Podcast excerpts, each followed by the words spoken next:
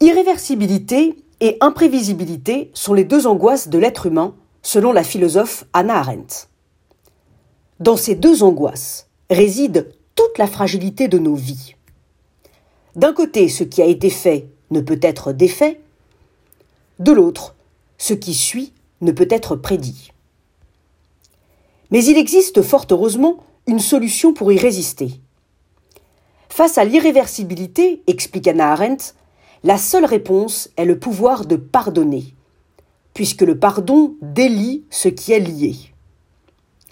Face à l'imprévisibilité, la seule réponse est le pouvoir de promettre, puisque la promesse enchaîne ce qui est incertain.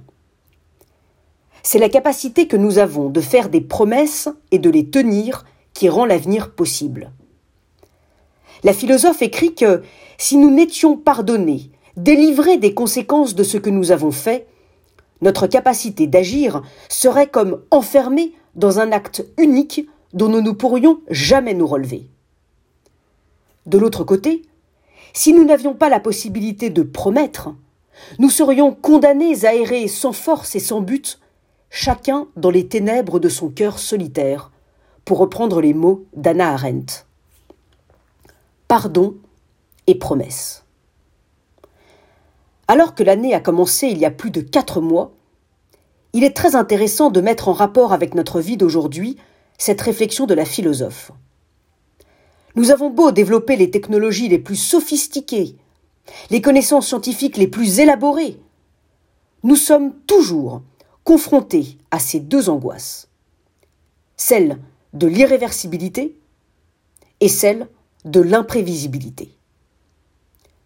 Dans une époque où le repli sur soi et l'individualisme sont croissants, les mots d'Anna Arendt nous rappellent que l'on ne peut lutter tout seul contre ces deux angoisses, et que c'est la relation avec les autres qui peut les apaiser. Le pardon relève en effet de la relation à deux, la promesse également. Il ne peut y avoir de collectif s'il n'y a ni pardon ni promesse. Cela est vrai à l'échelle d'une famille, d'une entreprise, d'une société et d'un pays.